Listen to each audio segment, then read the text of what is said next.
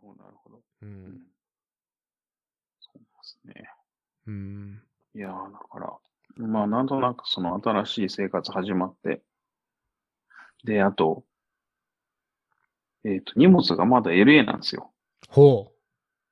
あれ遅くないですかめっちゃ遅いですよ。うん。めっちゃ遅いですよ、それ。いや、なんか、その、アメリカン荷物をその業者さんにお願いして、まあ、引っ越しですよね。海外引っ越しってやつで、送ってもらったというか、まあ、ひピックアップしてもらって、こっちに送ってもらう手はずを踏んでるんですけど、全然来ないですよね。まだ、あの、太平洋にも上がってないですよね。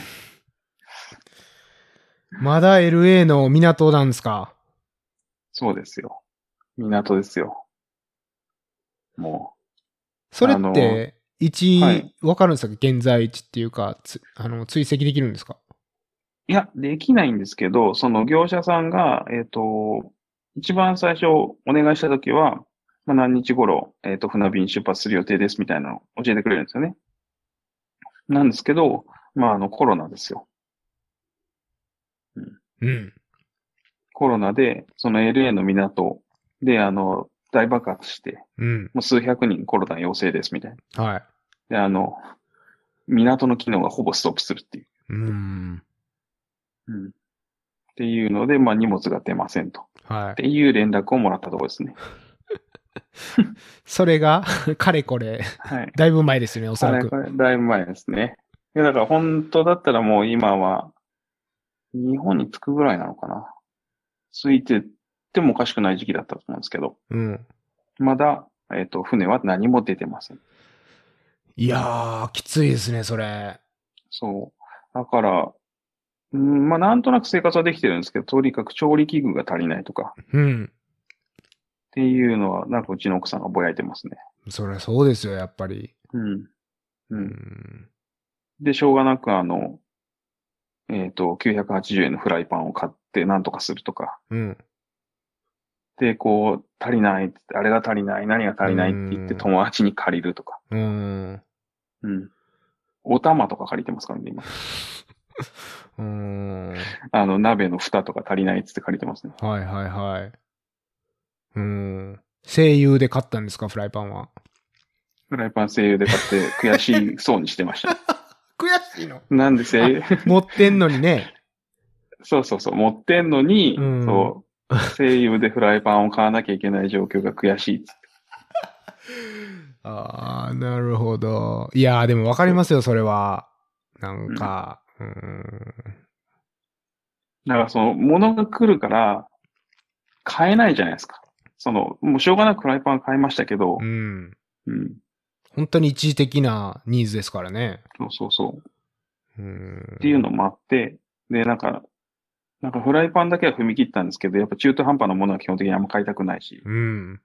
うん。最低限でって。いう、そうそうそう。っていうので、今すごいもやもやしてる感じですね。いやー、わかりますよ、それだって。やっぱ料理とかも、なんか、本当に自分の好きで買った、その器具で料理しないと楽しくないですもん。うん。包丁とかもそうですし。うん、別に包丁なんか安くても高くても切れるけど、やっぱりいいやつはなんか、気持ちいいっていうか楽しいですからね、使ってて。そうそうそうーう。そうなんん。ですよね。で、かたや僕はあの、電化製品的なものを仕入れてるんですけど、うん。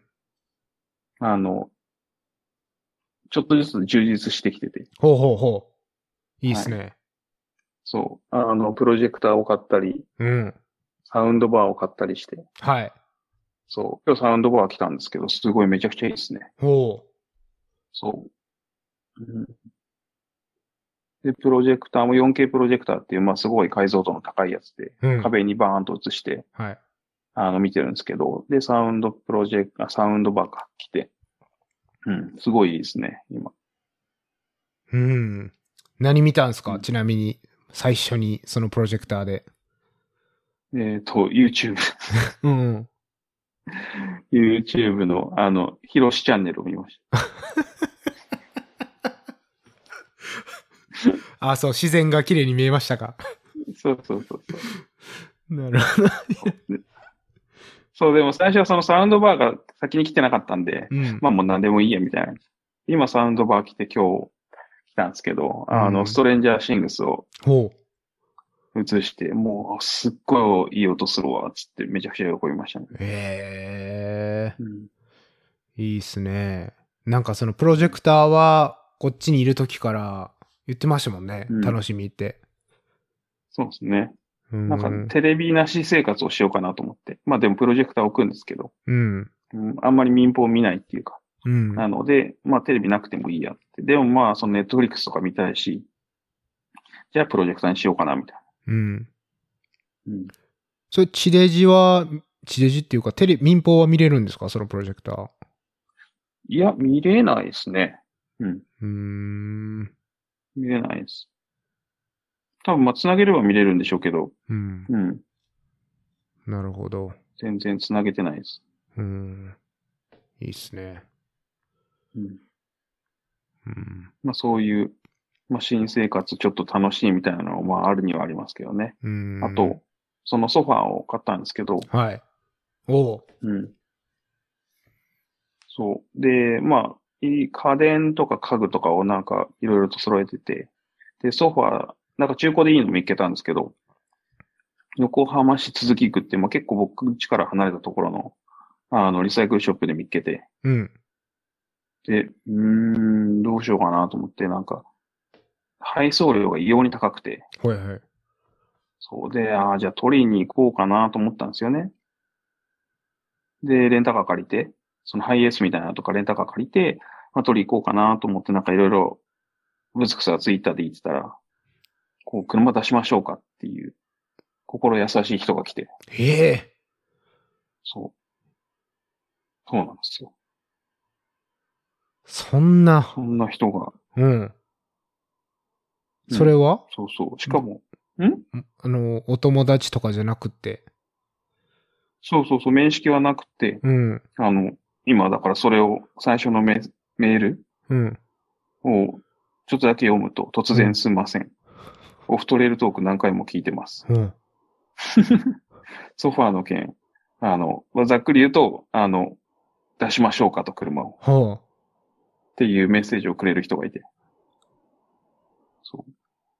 最高ですね。そう。やっててよかった。 そこ いや、まあでもね、いやいや、まあ本当そに。こ、そこもね。うそん。いやー、すごいですね、それは。うん。いや、だからその、本当聞いてくれてる人から連絡くれて、うん。車出しましょうかと。うん。ああの、仕事場がすぐ近くなんです、みたいな感じで。あー、そうなんですね。その、うんその、中古屋さんの近く。中古屋さんの近くに、まあ、その、仕事場があって、うん。いつもそこら辺撮ってるんですって言ってへえ、。暖かいうんで話。、そうそう。で、待ち合わせて、リサイクルショップ行って、で、一番最初、あの、あれこれちょっともしかしたら乗らないかもしれないみたいになって、うん。あの、やっぱソファでかくて、結構ギリギリだったんですよ、その、車のサイズが。であれちょっとこれ乗らないんじゃないかって、ドキドキしたんですけど、あの、ソファの足を外したりして、はあはあはあはあ。そう。で、ソファーひっくり返してみたりして。そうで、なんとか乗って。うん。で、僕助手席に乗せてもらったんですけど、助手席もう全部一番前にして、っああ、なるほどね。ずらし、あの、っていうぐらいの結構救急だったんですけど、まあでも全然、あの、大変じゃなくて、うん。うんきっちり全部乗って。後ろもしちゃんと閉まって。そうですね。ううーん。んアメリカみたいになんか後ろ開けっぱなしのよくわかんない車とかではない感じ。紐でなんか縛るみたいな。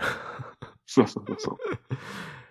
いやー、いいっすね。温かい話ですね。うん、そうそうそう。リスナーすさごんいいいに人が感謝うん感謝。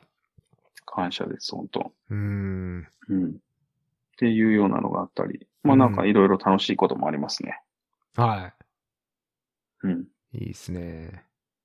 うん。まああとその、場所的にはそのポロッと行った逗子っていうところで、まあ逗子の中でも北側の、なんか逗子ハイランドって言われてる、ちょっと高いところなんですよね。うん。うん。まあなんかあの、まあそこにしたかったっていうわけではないんですけど、まあたまたま見つかった場所がそこだったんですけど。うん。うん。でもまあすぐ近所にトレイルもあって、はい。うんうん、だいぶいいですね。走る環境としては、すごく良いですね。サカレンもしやすいっちゃしやすいですし。あーなんかすぐ近くにトレイルアクセスがあるっておっしゃってましたよね。そうですね。もう1キロないですね。500メートルぐらいかな。うで、んトレイル入れますね。うん、うん。いいっすね。うん。いや、それであのー久々に走ったよっていうなんか、確かツイッターの投稿をされてたと思うんですけど、うん、もう景色もめちゃめちゃ良かったですよね、あれ。ああ、そうですね。富士山すぐ見えますし。で、海も、まあちょっと上がれば見えますし。うん。なかなかいいとこです。いやー、それってめちゃくちゃ恵まれた環境ですよね、トレイルランナーとしては。うん。なんかそんな富士山見えて、海見えて、で、ねえ、5分以内でアクセスできて、平日の朝でも昼でもトレイル行けちゃうっていう、その環境なかなかないんじゃないかなと思いながら見てたんですけど。そうです。まあ、元が鎌倉だったんで、まあ、鎌倉も結構山に囲まれてるんですよね。山と海というか。で、まあ、すぐトレイル入れるっていう感じだったんで、そんな違和感ないんですけど、言われてみると、まあ、確かに、そう、ないなって思いますね。環境として。うーん、日本でなかなかないんじゃないかなって思いながら見てますけどね。うん。そうそう。まあ、なんで、すごい、住んでみたら結構いいところだったって感じですうーん、いいですね。なんか、京都の人をこうストラバでフォローしてたりするんですけど、結構山に囲まれてる街ですけども、やっぱりそのトレイル入るまでにロードを結構走ったりしないといけなうんうんい感じなんで、いや、うんもうその1キロ、1キロ未満っていうのすごいなと思って。ね。うんうんうんそうですね。もうほんとすぐで、調子いいですね。うん、いいですね。なので、まあ、あんまり走らないんですけ ど、ちょっと走る量も増えるかもしれないですね。うん。いやー、下手したら、ベンチュラにいる時よりトレイル近いみたいな。そうですね。うん。ベンチュラはその裏山って言われてるところが、まあ、ほんとすぐなんですけど、うん。そこもトレイルっていうほどトレイルじゃないのでう、ん。一応なんか、土の部分はありますけど、若干公園っぽい感じなんで、そうですね。うん。なんで、まあトレイルかって言われると、まあ微妙ですね。うん。うん。なので、でも今回のは本当トレイルですね。うん。いいですね。僕、うんあの、そもちろん日本で走ったこととかほとんどないから、もう富士山が見えるっていう、なんか、もう、素晴らしいなと思って。海はね、やっぱり、あ、こっちにもあるから、海は見えるんですけど、うんうん、あんな立派な富士山が見えるなんて、もうこれは、頑張って走ってもらわないと。はい。いつでも来てください。あ行きたい、行きたいなと思って連れて、連れてってもらいたいなと思いながら見てましたね、写真を。うん。うん。そうそう。たまたま夕日がすごい綺麗で、よかったですね、あの日は。うん。うんはい。うん。いいとこです。うん。いいですね。それなんか、その、育った場所からそこまで離れてないと思うんですけども、うんうんうんまあ、でも別にそんな地元っていう感じではないんですよね。そう、全然地元じゃないです。地元はもっと鎌倉、よの中でもまあ北鎌倉って呼ばれてる、ちょっと北の方で。うん。そっからだと、まあ、離れてはいないですね。まあ、5キロ。うん、10キロはもう全然ないですね。ああ。 5キロぐらいですかね。あーそうなんでですね。も、生活圏としてはやっぱ全然違いますね。うーん。うん。なるほど。まあ、じゃあなんかその新天地を開発していくみたいな感じはあるんですか、そうワですクねワク感というか。うん。そうですね。まあだから、とはいってもまあ知らないエリアではないので、まあ、なんとなく知ってるっていうところなんで、まあだからいろいろ、ここ、ああ、久しぶりに行けていいなっていうところもあれば、うん。あ、こんなとこあったんだみたいなところもありますし。うん。なるほど。うん。やっぱあと3年半ぐらいいなかったんで結構変わってるとこもあったりうーん。しますね。うーん。新しいお店ができてたり。うん。うん。ですね。うん。そんなとこっすかね。まあでもいろいろめんどくさいですね、日本は。まあアメリカもめんどくさいですけど。うーん。うん。うん、まあまあ、ひ何かとめんどくさいですね、ほんと。引っ越しがめんどくさいっていうのはありますよね。うん。引っ越しも超めんどくさいし、役所手続きとかほんと超めんどくさいですね。うーん。うん。なんだっけ、結構びっくりしたのが、あの、市役所行って、住民登録をしないといけないじゃないですか。まうあ、ん住民票って言われてるやつを。で、行くときに戸籍謄本が必要って言われて、で、僕、戸籍があの、おばあちゃん家の方にしてあるんですよね。はい。まあ、鳥取県の。うん。で、そ鳥取県の方に戸籍謄本送ってくれってお願いするじゃないですか。うん。そうすると、あの、えっ、と、住民票が登録されてる住所にしか送れませんって言われるんですあよ。で、僕たち住民票登録してないからまだ、あ。はい。あの、送れませんって言われて。うん。いやいやいや、それどう、どうやって解決するのみたいな話になるじゃないですか。はいはいはい。だって、え、海外って住民票抜いてた人はどうするのって言ったら、え、あの、家族を頼ってください、みたいな。うん。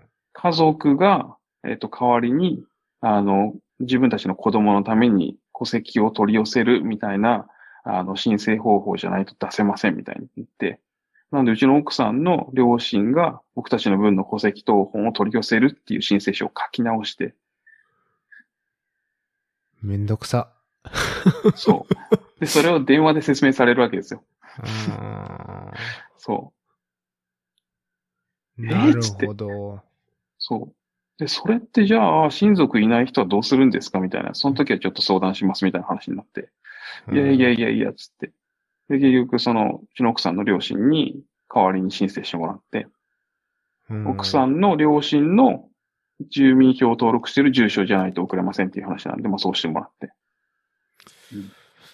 なるほなんど。その奥さんのご両親はもちろんその戸籍に載ってないのに、まあ住民票があればそれで送れるっていう。それ、それはそれでどうなのって話なんですけどね。そうそうそそっちの方が安全なのか、戸籍に載ってる人が、こう、住民票じゃない住所に送ってもらうのかって、別に、ね、逆に後者の方が正当な感じしますけどね。う。そうそうそうそう。本当意味不明で。で、うその、やっと戸籍謄本もらって、で、市役所行きましたと。で、住民票を登録しますっていう時になったら、あの、帰国日にしてくださいみたいな話になって、うん、いや、別に帰国日に逗子に住んでませんと。うん、なんでうんう帰ん国日に逗子に登録しなきゃいけないんですかっていう話になって。うん。いや、もうすでに2週間経ってますと。うん、その2週間藤沢市で過ごしてますみたいうん、うん、な。だけど、その2週間を遡って逗子市で登録してくださいみたいな話になって、いやいやいやいや、つって。うん、いや、逗子住んでないし、みたいうん。な。うん。っていう、なんかよくわからない押し問答があったり。ほうん。そう。で、あと運転免許もそうですし、運転免許はまあ別市役所じゃないんですけど、あの、僕、免許の期限が切れてたんですよ。う。うん、で、僕が誕生日の3月何日がこの期限で、で、まあ今1年は経ってないんですけど、1年弱ぐらい、まあ、期限切れてるんですよね。で、だけど、まあそのコロナの理由で帰ってこれませんでしたっていう設定があるんで、一応その、自分の免許の、あの、ステータス、ゴールドカードとかあるじゃないですか。はいはい。で、そのゴールドは引き継げますと。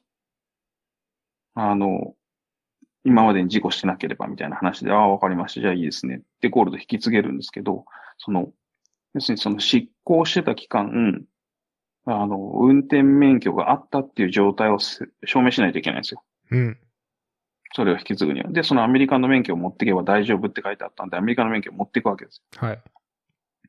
そしたら、なんか、もう一個一言文が入ってて、その免許は1年以上有効じゃないとダメって書いてあるんですよ。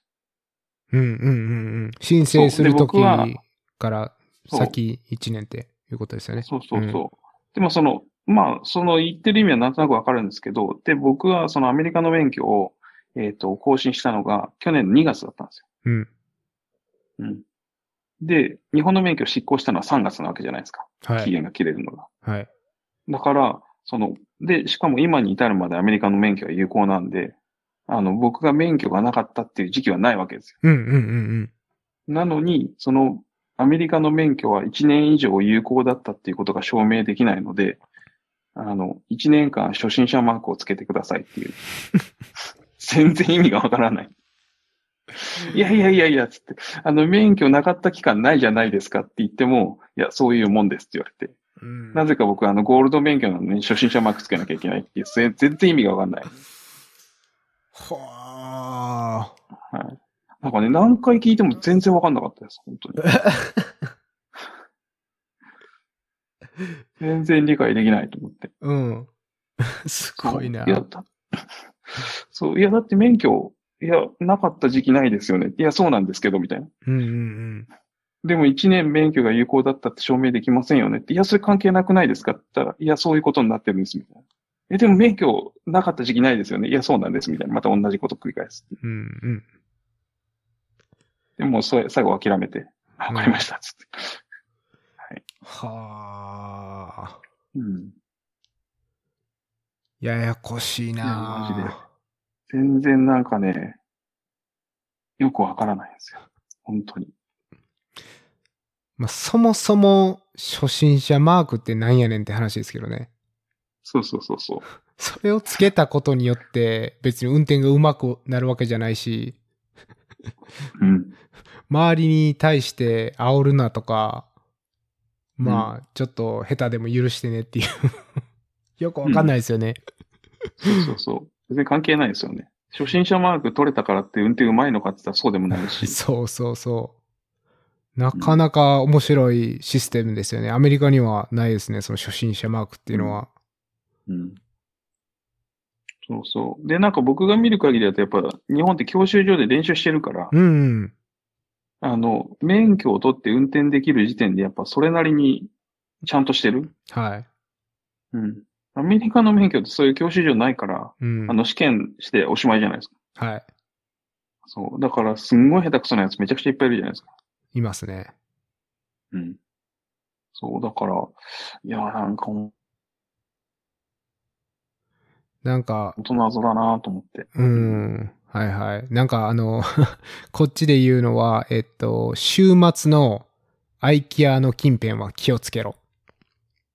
うん。というのは、こう、普段、あの、車を使わない人が、あ、イケあアなるねほ。ど。買い物で。そうそうそう、レンタカーして、 イケアに来るから、 気をつけろ、みたいな。うん う。ん。まあでも、あの、こっちは確かに、あの、教習場がないから、僕もあの、週末大学の大きい駐車場で友達の車で練習させてもらって、すぐうんうん免。許を取りに行くみたいな、うん。うん、感じでしたね。そうですね。うん。うん。普通に、ペーパー持ち込んで、うん。で、受かったら実技っていう。はい。うん。そうそうそう単純にそれだけですもんね。うん。で、まあ、そんな感じなんですけど。はい。そう。で、まあ、LA から荷物来てないんですけど、一応、うん。アメリカに行く前に、アメリカに送らなかった荷物が結構あって。うん。日本に置いといこれは奥さんたの荷物ってそうそうそう、ことで奥すねさんの実家に置きっぱなしにして。うんはい。で、まあもちろん使えるテーブルとか、あの、椅子とか一部あるんで、まあそれはもちろん使ってるんですけど、なんか開けたら開けたで、あれこれいらなくねみたいなのがすごいあって、うん。うん。まあ、結構処分しとけばよかったなっていうのがめちゃくちゃありましたね。で、多分、うそう。で、今、まあ、なんとなく生活できてるんで、そう、それはいらなかったんじゃないかなっていう、先に処分しとけばよかったなっていうのが結構ありますね。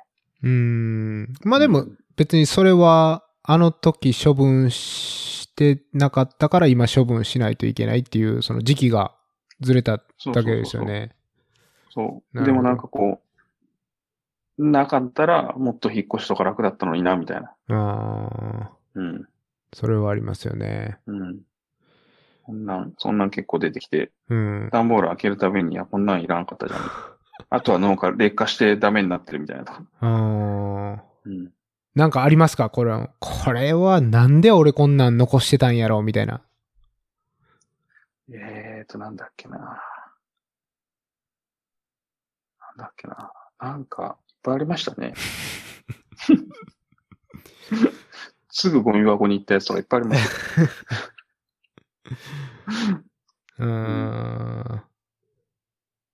なるほど。うんそれは、まあね、でもなかなか捨てるのも、ね、そうそうそうそう。ん大変というか、いるかもしれないと思うし、後で。そうなんですよね。まあなんで、まあその当時の気持ちと今全然違うんですけど、うん。いや、ほんとなんか取っといても意味なかったな、みたいな結構ありましたね。うんうんぎ逆にあの、あ、これ残しといてよかったっていうものはこうちょっと開けて見つけてテンション上がったものみたいな。 うーん、なんかあるかな。なし皆無うん、あんまり、あんまりないですね。まあその奥さんが持ってた椅子とか、テーブルとかあってよかったんですけど、まあそれぐらいじゃないですかね。うんなるほど。だからそれこそそのサウンドバー買ったんですけど、今。はいはい。要するに昔使ってたサウンドバーが荷物に入ってるわけですよ。うん。でももう、三、その、えっ、と、三年前、三年半前に、そのアメリカ行く前に荷物に入れたやつで、買ったやつなんかもっと前なわけですよ、買った時は。ああ、そうですよね。で、そんなサウンドバーを、今あっても全くいらないみたいな。う。もうん全然古くて、スペックも弱くて。うん。せっかく最新の 4K のプロジェクター使ってんのに、サウンドバそうそーうそうは10年落ちみたいな。そうそうそうーん。確かにね、そういうのもありますよね。う。うん。うそうなんん。ですよね。テレビがなんか異様に熱いとか。確かに。フラットスクリーンやけど分厚いみたいな。そうそうそうう。ん。うん。そんなありますね。まあ確かに家電とかは、ねえ、その当時に処分してたらお金になったかもしれないけども、今ではお金にならないとか、うんそういうのはありますよね。そうそう。うーん。そうなんですよね。で、僕、あの、日本で自分で家を借りるっていうのは結構初めてなんですよ。うん。要するに、あんま引っ越ししたことなかったんで、はちゃんと。い。うん。うん。なんかそういうのに慣れてなかったっていうのはありますね。うーん。え、あのー、ベンチュラに出向になる前は、はい。その、えっ、と、結婚するまではまあ実家で、はい。で、結婚しても、えっ、と、奥さんが大体のものを持ってたんで、うーん。奥さんもも一人暮らししているとか、そういう状態だったんで。なるほど、なるほど。そう、僕は何も持っていく必要がないし、何も買う必要がないみたいな。はいはいはい基本的にうん。なるほど。奥様が住まれてるところに、まあ、引っ越したっていう。うん。うん。だから別に家借りるプロセスとかはしてないってことですよね。そうそうそうそう、ん。だなからるほど。なんかこういうふうに初めて自分の名義で家を借りて、うん。家財道具を揃えてみたいなプロセスが初めてなんで、うん。おじさんになって。 ん。おじさん。うん。そう。なんで、なんかいろいろ慣れてなかったなとは思いますね。うん。いいっすね、なんか。そう。ほやほや新婚生活みたいな感じで。そうでもないですけ ど。そうでもないですけど、まあ単純に引っ越しビギナーっていう。うん。うん。まあね。そうそう。引っこな、引っ越さないですもんね。日本にいて。そんなに。うんうーん。僕もよう考えたら、今住んでる家も、4年ぐらい経ったのかな。初めてじゃないですかね。4年も同じ場所に住んでるって。うん。うん。っていうぐらいいっぱい引っ越しをしてますけど。うん。うんうん。まあまあ、でも、まあ僕のことはいいんですけど、その、メメルカリとかして処分してるんですかこれからですね。うん、これから。うんそう、きっとアメリカから荷物も来てたら、またさらにきっと処分するものもあるから。ああ、うん。なるほど。うん。なんか、奥様そうがですねメルカリ職人になるっていう。そうそうそう。うん。フルタイムメルカリ職人になるんじゃないかっていう。フルタイムメルカラそうそうそう。 ーね。そういうのもありますよっていね。う感じですね。うん。はい。なかなか新生活大変です。うんうん。まあまあ、落ち着くまでになかなか時間かかりますよね、やっぱり。そうですね。うん。段ボールが部屋の隅っこにうん何週間、何ヶ月残ったり。そういうのありますよ、やっぱり。そうそうそう。下手したら一生開かない段ボールも あるかもしれない。それはだからメルカリですね。そうそうそう。うん。そっかそっか。まあ、いうん。まあ、それ、あれですね。こっちに、ベンチュラに帰ってくるまで、開かずの箱があるかもしれないですねあ。る、あるかもしれないです ね。うん。ベンチュラから送ったものをそのま ま、ベンチュラに送り返す。まあ、そもそもいつ届くねんって話ですけどね、それ。そうそうそ本う。当に。そうなんですよ。すごいですよね。うん。まだ出てないですからね、例。いや、もうこういう、ね、もちろん二郎さんだけじゃないじゃないですか、こう被害被ってんのは。こういう人が何千何万人といるって思ったら、気の毒というか、ゾッとしますね。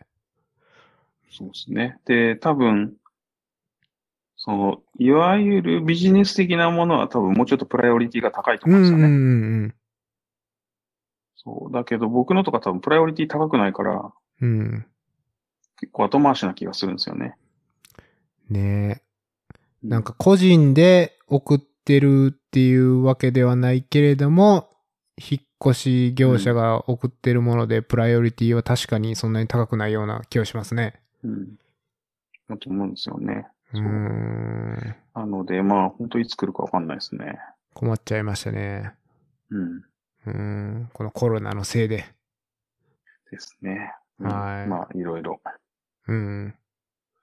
まだ落ち着かないです、しばらくは。うん。まあ、で、さっき、あの、食べる話は、食事が美味しいっていう話はしたけど、バーガーは食べてんのかっていうのは気になるとこですけどね。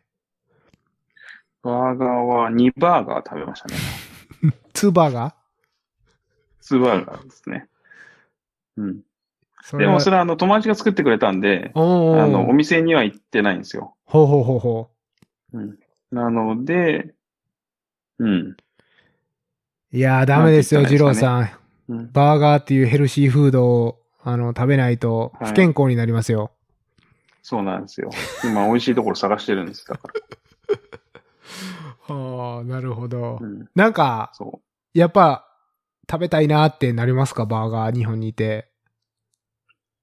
う。いや、でも、ラーメンの方がなりますかね。ああ、なるほ日ど。本にいると。ラーメン食べて。たいな、みたいなのがありますね。うん、そっか。なるほど。うん。じゃあ逆に、こう、アメリカでしか食べれなかったようなものを、こう食べたいなっていう感じではなく、もう日本にいっぱい美味しいもんあるかそうでら、すねまあ、それをどんどん食べたいっていう。あ、いいですね。まあでも単純にやっぱバーガー屋さん少ないとか、うん。うん。ありますけどね。た気軽に行けないとか。うん。うんまあ、あとはその、ファーストフード以外のバーガーが、なかなか、ね、うん。まあ、絶対的に少ないと思いますよね。もちろん。そうなんですよね。うーん。まあ、そんな需要もないでしょうしね。うん。うんいや、結構なんかね、東京とかにあるっぽいんですけど、なんかあんまり、うん、見ないですね、こっちの方で。うーん。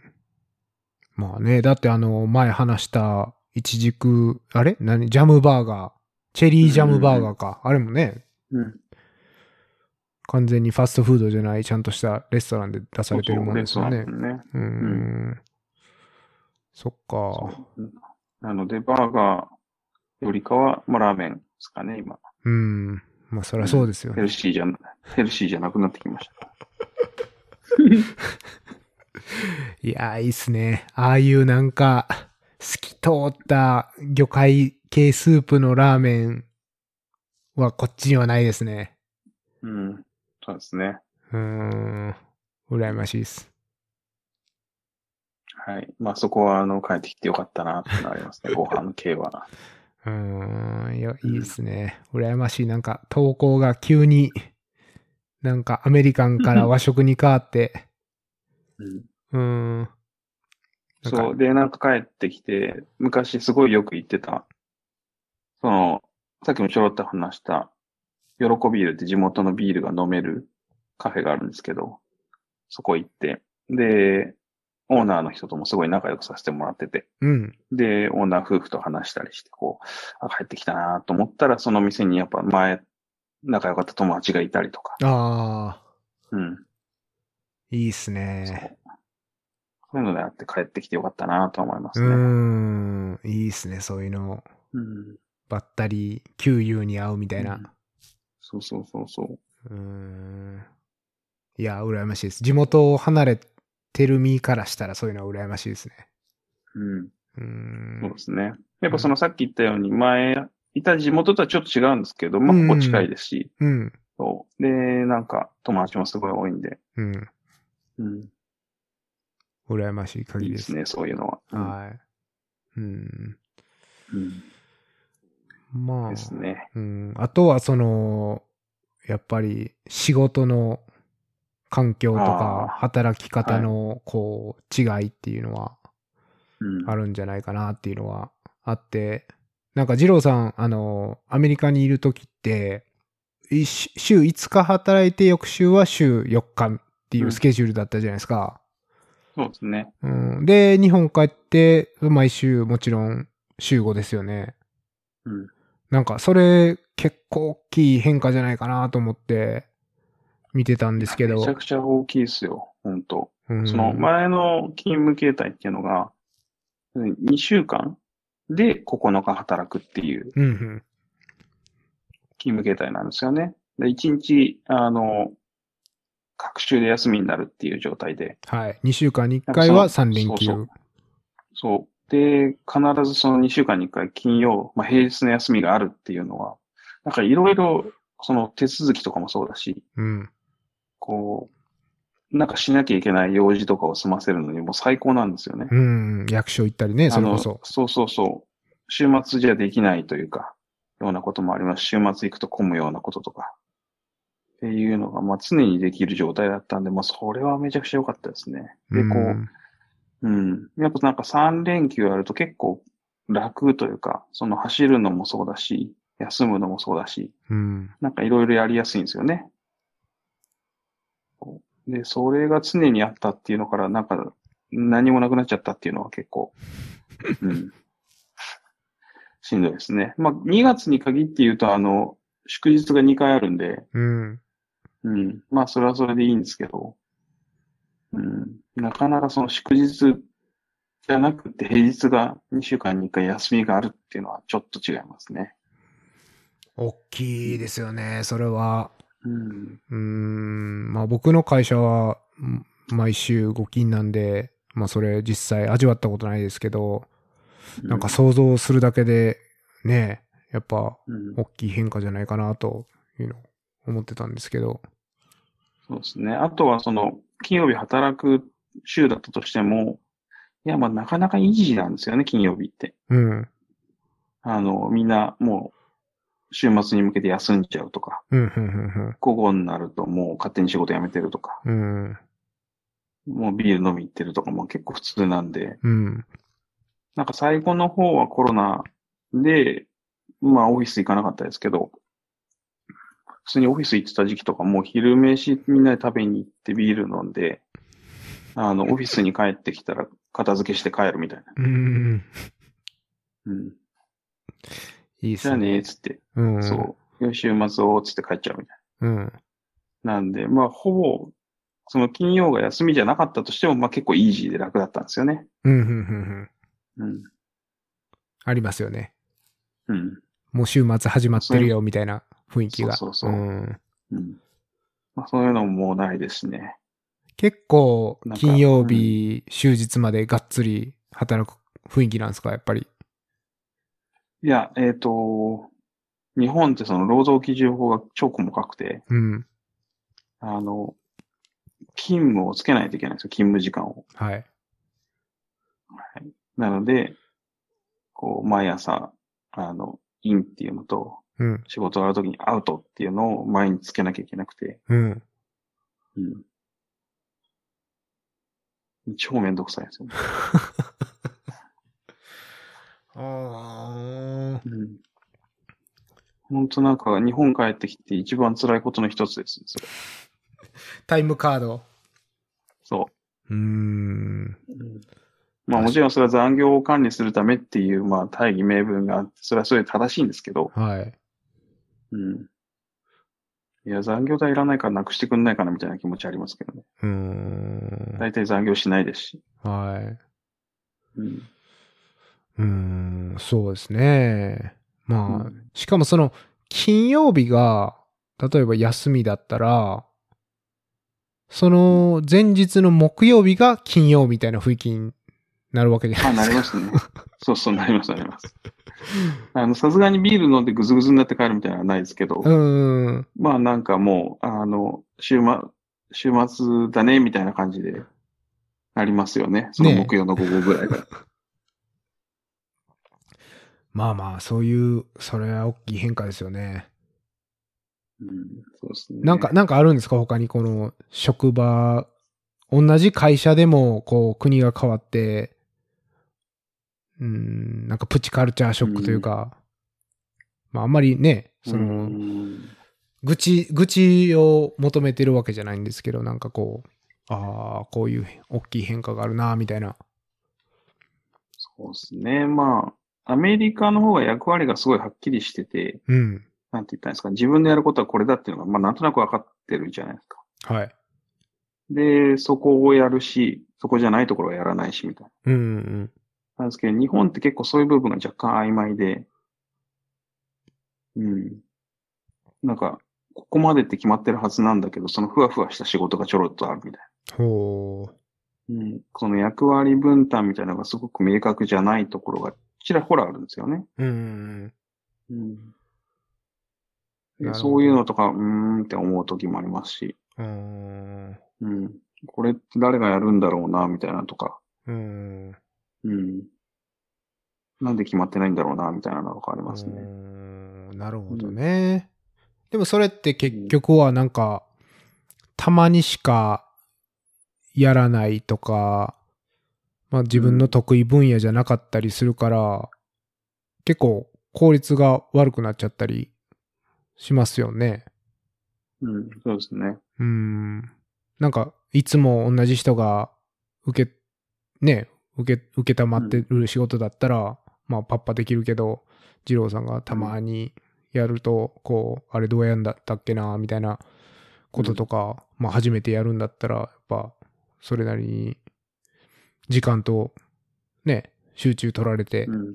うん。っていうのはありそうですけどね。そうですね。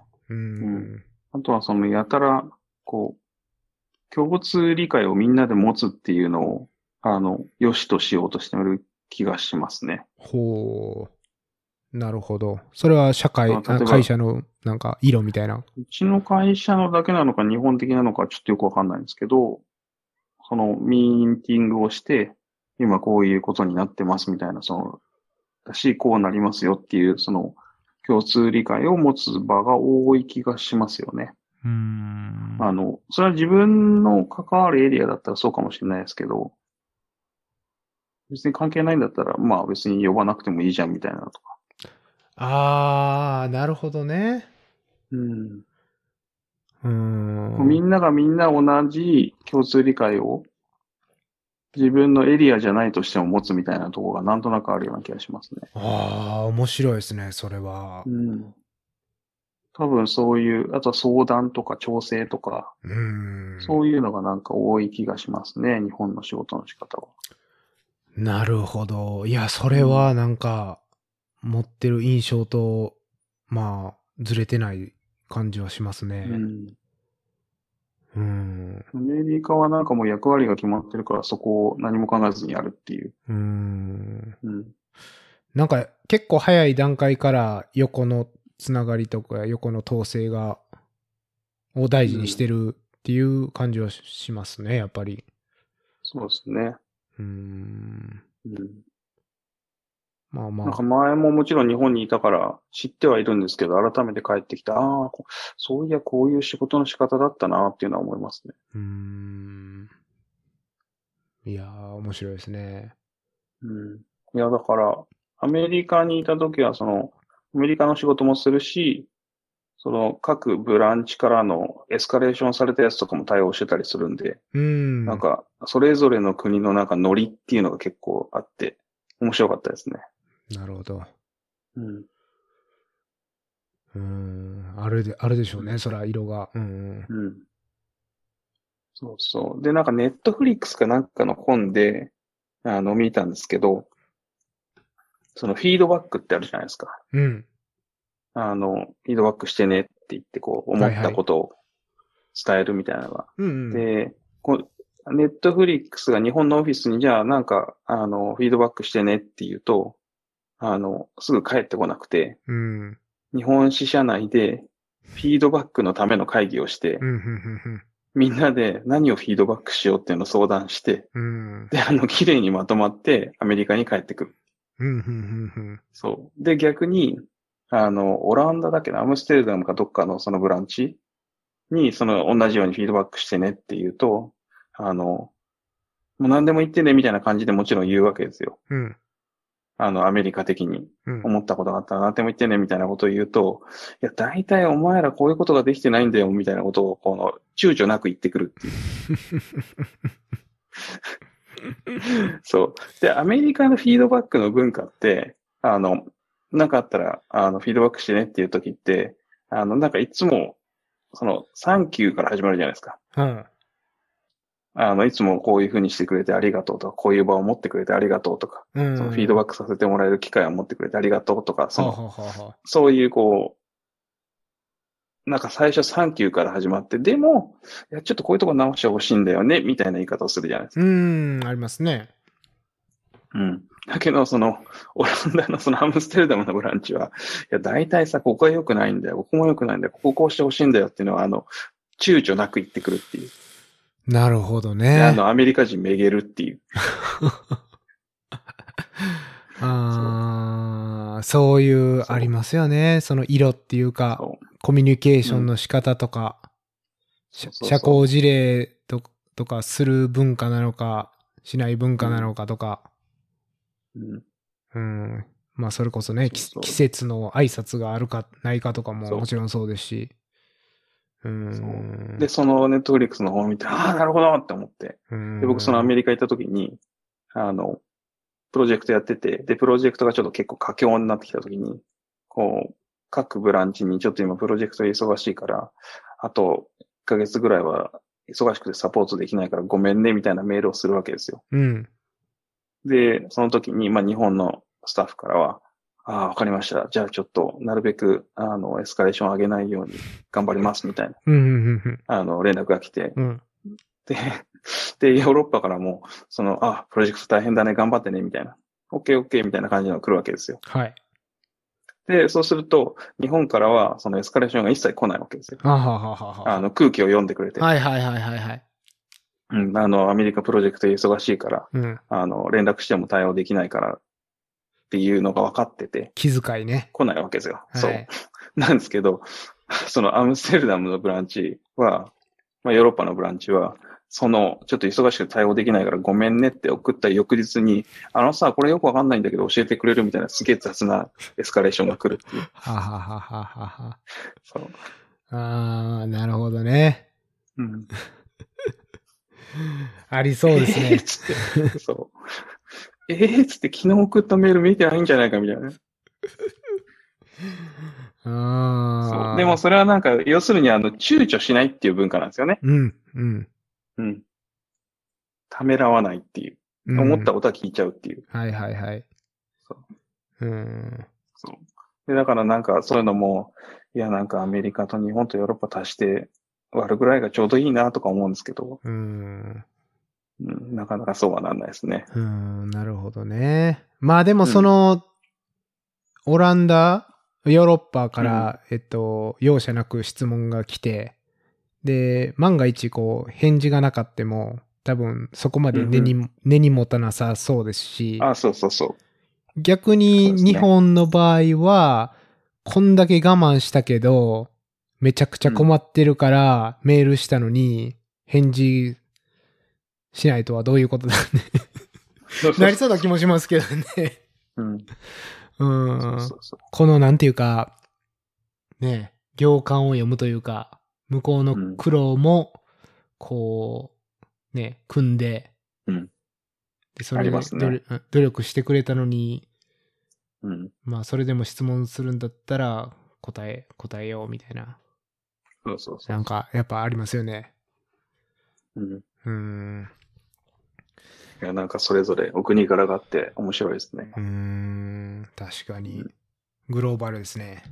話が。う。うんーん。まあまあ。まあでもなんか、ね、そういうのも慣れてって、逆に、それが普通になっていきますけどね。多分。うんうん。ちょっと時間経てば。うん。うん。だからこういう話って意外とこう溶け込んじゃうと出てこない意見なんですよね。うん。なんか新鮮じゃなくなるというか。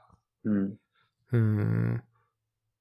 そうそう。難しいですね。アメリカ長うく、ん長いとアメリカ生活どうって言われても、なんか、普通だとわうん、普通かんないでで、すよね。うん、もう逆に日本の生活がわからないから、せあの、んこういうところがアメリカは違うんだよっていうのが言えなくなってくるっていううん。うん、のありますからね。そうですね。そう。だからまあ、なんかこういう機会で変化があるっていうのはやっぱいいですね。うん。改めていろいろ分かって。そう。この、ポッドキャストに残ってるアーカイブをまた1年ぐらい経って聞いたら、うんああ、こういうこと思ってたんだって思うかもしれないしねう。ん。あ、ぼやいてんなって思いますね うん。ありますよね。うんうん。まあ、そんな感じですかね。二郎さん、どうですか新生活そうは。ですね。まあ、まだ、まあ2ヶ月弱ですし、そのとこですかね。うん。まあ、これ、これからも、ね、き報告は、近況報告っていう形で続けていってもらいたいなと思いますけど。うん。うそんうですね。はい。で、続いて、まあ、僕の、あのー大して変わらない生活のあ、そうだ。アップデートを1、2分でさせ て、1、2分でさせていただくと、いやいやいや。まあまあ、まあ、うん。うん、相変わらずカリフォルニアは、まあレースとかあんまりなくって、うん、最近レースがあったんですけど、インディアンの、インディアンというか、先、ん先住民うん、うん、うん。の、えっと、そういう場所で開催される、よ要はその、行政が関わらなくていいような、まあ私有地で、うんうんうん。はい。レースは行われるけども、まあ相変わらず、ね、ステートパークとか、そういう公共のトレイルを使うようなレースはまだないですね。うんうんカリフォルニアでそうなは。んですね。うーん。なんかワクチン始まって、うーんと、亡くなる数もだいぶ減ってますよね、今。すごい減りましたね。あ、違う。な感染者数が減ってるんでしたっけうん。いや、両方減ってると思いますけど、やっぱあそうなんですね。感染者はすごい減ってますよね。うんうんうんうんうん。そうそう。それはいいですね。うん。いいですね。まあなんかその、ひどい時は毎日1万人ぐらいの感染者出たんですけど、もう最近はその桁が一つ減って、まあ、3000人とかするぐらいですからね。ね。ううん。ん。なるほど。まあそういう意味で、まあその、やっぱ一番ひどかったのはクリスマス、正月明けだったっていうのうは、ん。やっぱあるんで、ね、そういう集ま、家族の集まりとかがあって爆発的になってた。で、まあ、年明けてちょっと落ち着いたっていうのは、まああるんでしょうけど、うん、うんそうですね。まあもまうだあか。ら僕も帰ってくるのがその年末だったんですけど、うん。その数日後ぐらいにはなんか、えっと、イギリスの変異株でしたっけはいはいはい。そうそう、あれが見つかって、あの、それが見つかった州から出る場合は、あの、陰性証明を出さないと飛行機に乗れないっていうのが出ちゃって。うん。うん。それが出る2日前ぐらいに飛行機乗ったんで、ちょっと助かりましたけどね。うん。そう。なんか、アメリカ、普通にフリーでコロナの PCR 受けられるじゃないですか。はい。うん、だけど、それって3日とか4日とかかかるんですよね。結果出るまでうん。そうですね。で、その、なんか、早く1日以内に検査結果を出すっていうのは、こう、異様に高いんですよね。うん。うん。なんか300ドルとか400ドルとか、高いとこ500ドルとかするんですけど。うん。いや、だからそれ取らなくてよかったんで、ちょっとラッキーでしたね。うん。ですね。なんか、うん懐かしいですね。あの、ビザ更新の時みたいな、こう、そうですね。ギリギリのそう。タイミングで。相変わらず綱渡りですね。うーん、そうなんですよね。で、まあ、レース、ちょっとまだ、うーん、かなっていう雰囲気はしますね、カリフォルニアは。ううんん4月に、あの、キャニオンズっていう100キロのレースに、あの、登録してるんですけど、4月末。どうなんかなっていうのは、半信半疑ですね。うん、怪しいですね。うーん。うん。怪しい。なんか結構あの、地元と結構密着が高いレースオーガニゼーションだと思うんですけど、うんうんうん、それでもやっぱり厳しいかなっていう感じはしてますね。うん、うんそうですね。うん。うんで、6月にサンディエゴの100マイルがあうんうんうっんて、で、8月にカスケードなんですけど、うーん、まあ、なんとも言えないですね。うん。まだ、うん、なんかは、ちゃんと走れるように、そこそこ練習はしてるんですけど、うんうんうんうーん、いいっすねまあ、わかんないっていうのが引き続きありますね。うん。うんなるほ。ど。そうそう。で、4月にあの、あの、前話した、リムトゥリムトゥリム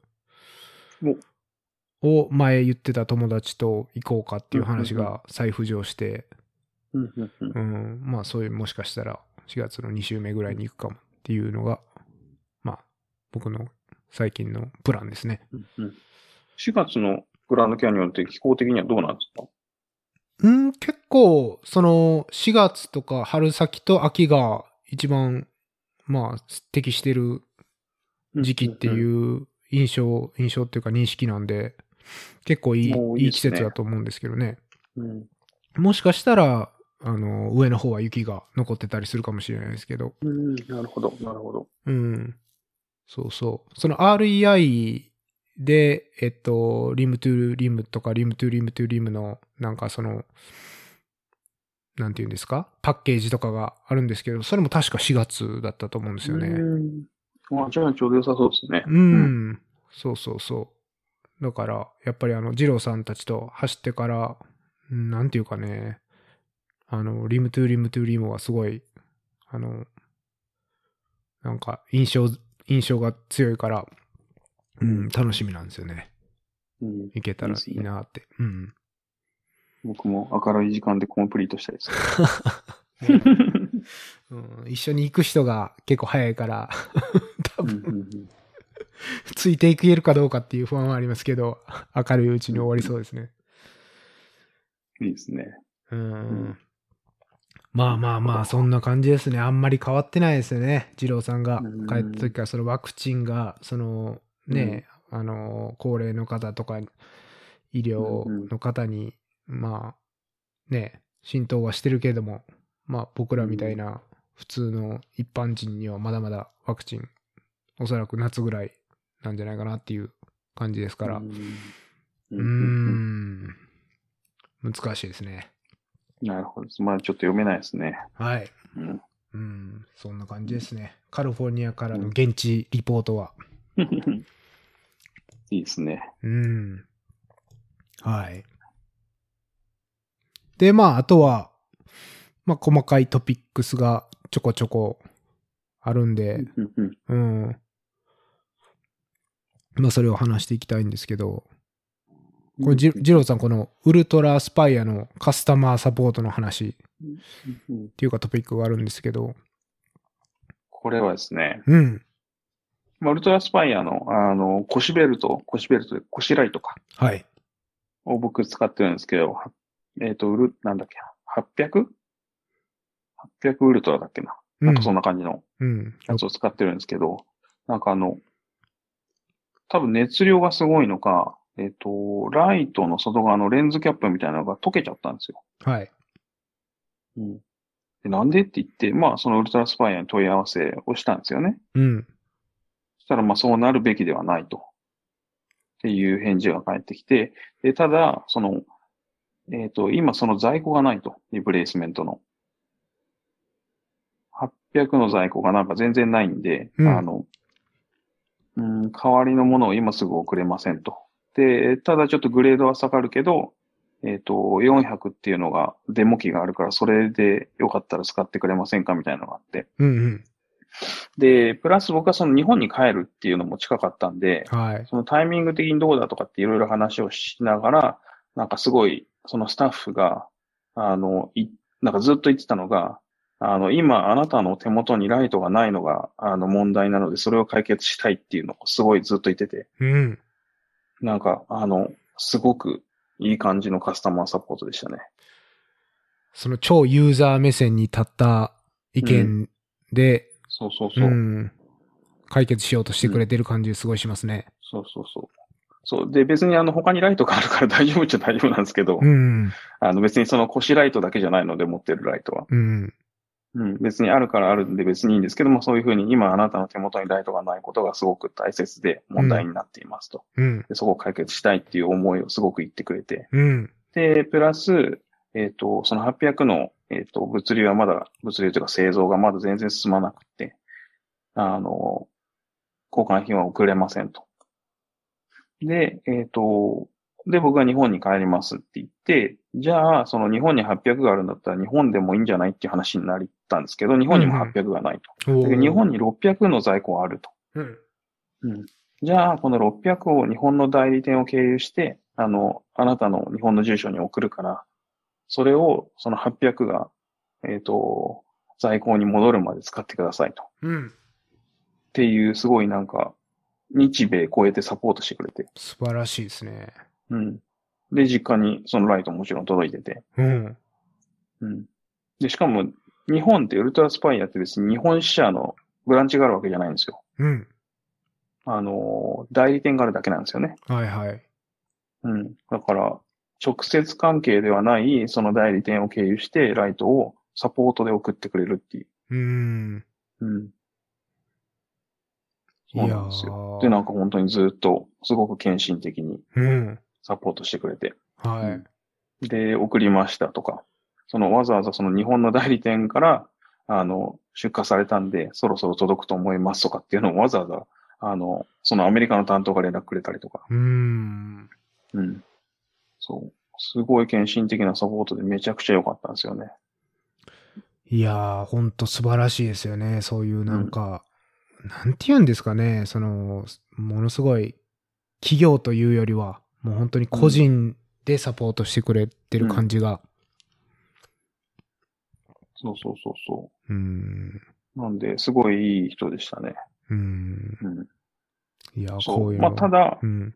うん。あの、そのあなたの手元にライトがないのが問題だって言って、あの、すごく献身的だったんですけど、 うん。あの、まあ、全然走ってないですけどね。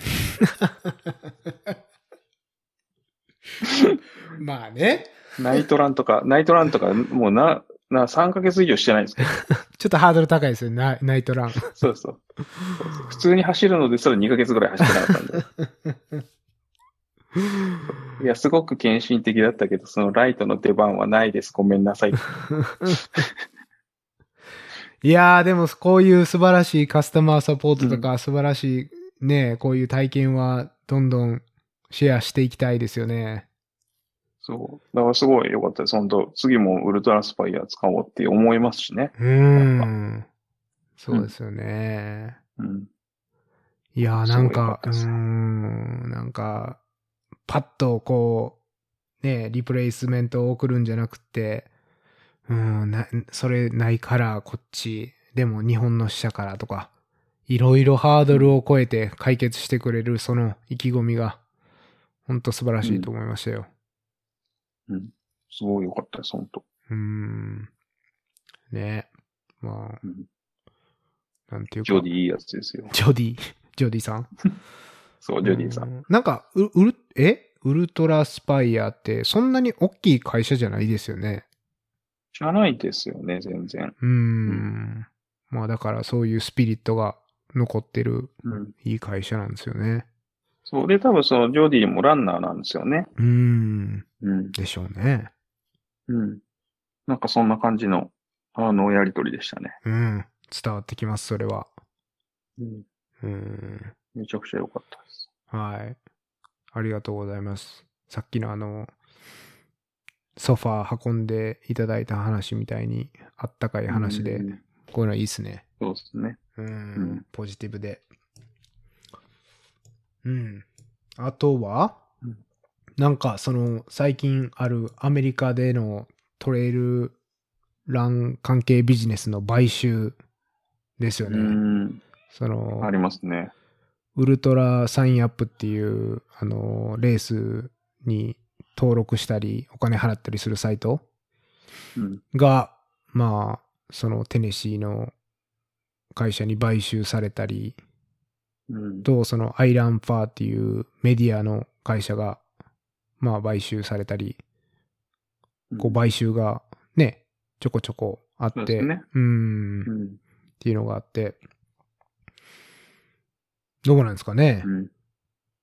謎ですよね。いや、なんかその、アメリカでこう、買収って、まあそこそこ普通じゃないですか。うん、うん。なんか、結構普通の話で、それ自体はまあ驚きじゃないですけど、ウルトラサインアップを買ったのがなんか、あの、そのテネシーのテック企業で、うん、この全く走らなそうな格好の人たちなんですよね。写真を見る限りだと。うん、だから、まあ、どういう意図で買ったのかな、みたいなのも、まあ、ちょっと気になりますし、その、買収された後、ウルトラサインアップがメンテナンス1日ぐらいしてたんですけどね。なんですけども、結局何も見た目は変わってないので、うん、うん。うん。まあ、今後どうなっていくのかなっていうのはちょっと気になってますよね。うんうんですよね。まあなんかうなんか、後うでんいろいろ読んでたら、一応そのテネシーのその買収した側の会社の人たちもランナーっていうのは書いてありましたけどね。そううーん。そうなんですね。うーん。うん。なるほど、なるほど。うん。まあなんかその買収されて良くなるケース、良くならないというか、まあ悪くなるケースが2つじゃないですか、簡単に言うと。うん。うん。で、なんかこう、良くなるのかな、みたいな。なんか、そっちにポジティブになんかならないなっていうのはありますね。うーん。そうですよね。なんとなくありますよね、そういうのは。うん。うーん。うん。あと、アイランファーってその、日本でいう犬猫通信、うん。あの、ドクサキャラバンの元になったうんアメリカのメディアですけど、うん、それもなんか買収された後、何もリリースが出てないんですよね、アナウンスメントも。ですよね。うん。なんで、うん、なんか謎だなっていう、こう何が、変わらないなら変わらないでも別にいいんですけど、うん。なんか何もリリース出てないなっていうのは気になりますね。そうですね。あんまり活動もなんか、最近、まあレースがないっていうのはうん。あるんですけど、活動すごい減ってるような気もするし、どうなっていくんだろうなっていうのはありますね。うんうーん。まあ、まあ、そうですね。あとはそのスパータンうんうんうんがどんどんトレイル界にこう進出してる模様なんですけど、まあ例えば、まあその、オブス、なんていうの、障害物競争だけじゃなくて、多分走るだけうんの、障害物なしの、まあいわゆるトレイルランニングのレースとか、もこれからやっていくような、まあそういう情報が出てて、なんかあの、ノースフェイスがやってた、あの、ノースフェイス50っていう、あの、サンフランシスコでやってたやつも、結局ノースフェイスがあのシリーズをやめちゃったんで、まあ、そ、のレース自体がなくなったんですけども、それに代わるようなレースを、あの、スパータンがやるような情報も出てるんで、まあ、あんまりはっきりはまだ発表されてないですけど、まあ、これからね、どうなっていくのかなっていうのは、まあ見どころですけどあね。そうですね。うん。うん。っていうのがありますね。あそうですね。ううん。ん。なんかいろいろ買収してますよね、本当うん、そうですね。なんか100マイルのレースもするかもうんみたいなことも言ってたし、うんうん。まあ、動向が気になるとこですね。そうですね。うん。そうなんですよ。本当にその、レースとかも、ねえ、やっぱり、まあコロナ始まってから特にもう、なくなっちゃったりもするから、うん。うん、もし走りたいレースがあれば、本当にもう、後回しにせずに走らないといけないなっていうのは、最近感じてますね。そうですね。本当いつなくなるかわかんないです からね。うん。そうなんですよ。レースもバンドも後回しにしたらなくなっちゃうかもっていう。そうそうそ。そうありうま。すね。バンドのメンバーが変わっちゃうとか、解散とか、そ音楽のうん趣向が変わっちゃったりとか、うそうそう。そうそうそそういうのもあるし、レースもね、やっぱりコースが変わったり、う。うん。